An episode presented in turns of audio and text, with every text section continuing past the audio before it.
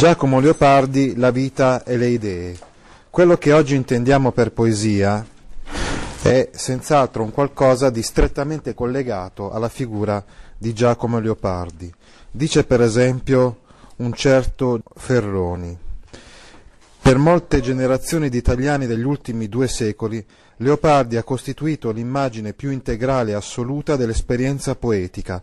Al suo nome si fa risalire tutto ciò che sentiamo di poter chiedere alla poesia.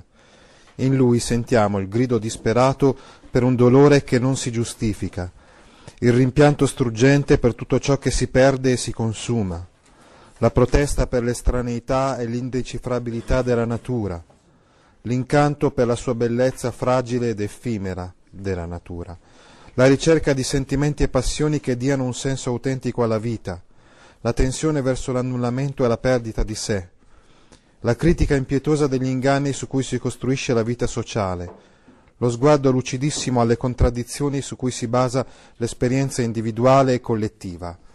Ecco, la poesia, così come la intendiamo, quindi, ha uh, ricevuto un'impronta indelebile da Giacomo Leopardi. La storia della letteratura, la storia della poesia, in modo particolare la storia della poesia italiana, è eh, cambiata dopo, dopo l'opera appunto, di, di, Giacomo Leopardi, i canti di Giacomo Leopardi, sia da un punto di vista del contenuto, come abbiamo visto, ma anche da un punto di vista dello stile, hanno segnato un, un punto di svolta nella nostra storia della poesia italiana. Questo, eh, benché lui invece fosse male integrato con il suo tempo, sempre emarginato, non ebbe fama in vita, quindi durante la vita non, non ebbe quei riconoscimenti eh, che invece eh, ebbe eh, dopo la morte.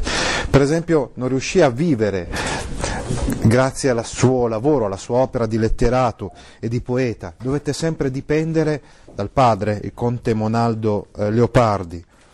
Volle affrancarsi dai suoi genitori, eh, ma, ma, non riesce e dipende sempre economicamente, dipenderà sempre economic- economicamente da loro. Ecco, una domanda che potremmo porci è la seguente. Leopardi era un reazionario o un, po- un progressista? Potremmo arrivare alla conclusione che non era né, né l'uno né l'altro, per esempio. Non era progressista perché non condivideva la fiducia romantica e risorgimentale nel progresso e nel cambiamento. D'altra parte però non era nemmeno un reazionario per quanto riguarda la sua concezione della bellezza. Egli si rifà ai classici, senz'altro, ma si rifà ai classici in un modo completamente diverso dagli scrittori precedenti, i quali riprendevano gli stilemi proprio dei classici, cioè lo stile dei classici, scrivevano le odi, oppure eh, per quanto riguarda i classici italiani scrivevano sonetti, eccetera. Invece lui si rifà ai classici solo da un punto di vista del contenuto, rimpiange per esempio quel passato che è ormai morto per sempre. Questo lo rende, anche se lui non avrebbe approvato in toto l'ideologia romantica, questo lo rende un poeta romantico, cioè moderno e non eh, neoclassico, in quanto parla della nostalgia di un passato che non ritorna e invece non riprende il modo di scrivere dei, dei periodi precedenti, è estremamente innovativo.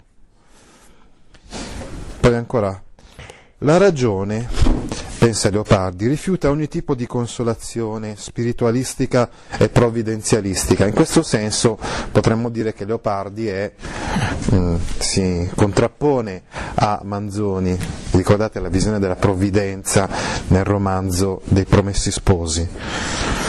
Ma eh, Leopardi si contrappone anche a Foscolo perché non sostituisce a queste queste illusioni, tra virgolette, religiose, altre illusioni di carattere laico.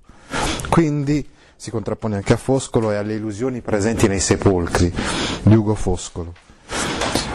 Insomma, lui rifiuta ogni fiducia e illusione anche laica, ogni parvenza di immortalità che sia dettata, come diceva uh, Foscolo, da uh, dalla poesia eternatrice o dalla bellezza o dalle urne dei forti o dalla corrispondenza d'amorosi sensi, o che sia dettata, come pensava Manzoni, da una visione religiosa cristiana.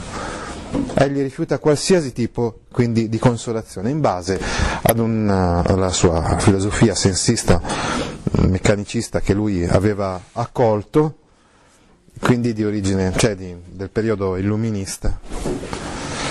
Di fronte quindi alle ingiustizie di cui noi siamo vittima, poiché la natura ci vessa e ci opprime, noi possiamo solamente decidere di metterci insieme, essere solidali eh, fra di noi, quindi dobbiamo riconoscere che la nostra vita non è felice, non può mai essere felice, poiché egli spiegherà con la famosa teoria del piacere che l'uomo non prova mai in questo momento piacere, ma solamente una parvenza di piacere, o meglio un'assenza di dolore momentanea, perché aspetta, pensa o spera che nel futuro possa godere della felicità, oppure perché momentaneamente un motivo di dolore è, eh, è cessa.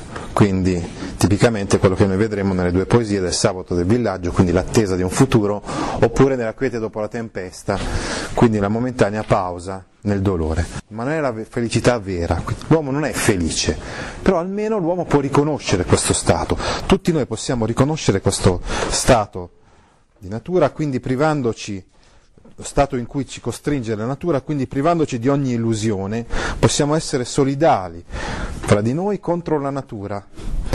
Non dobbiamo combattere fra di noi uomini, ma dobbiamo riconoscere questa ostilità nei confronti della natura. L'arte si oppone alle idee menzognere del secolo superbo e sciocco. Lui intendeva per secolo superbo e sciocco la sua epoca in cui prevalevano visioni spiritualiste quindi, o progressiste, quindi visioni assolutamente contrarie a quella che invece lui diceva impone la ragione, quindi una visione assolutamente disincantata.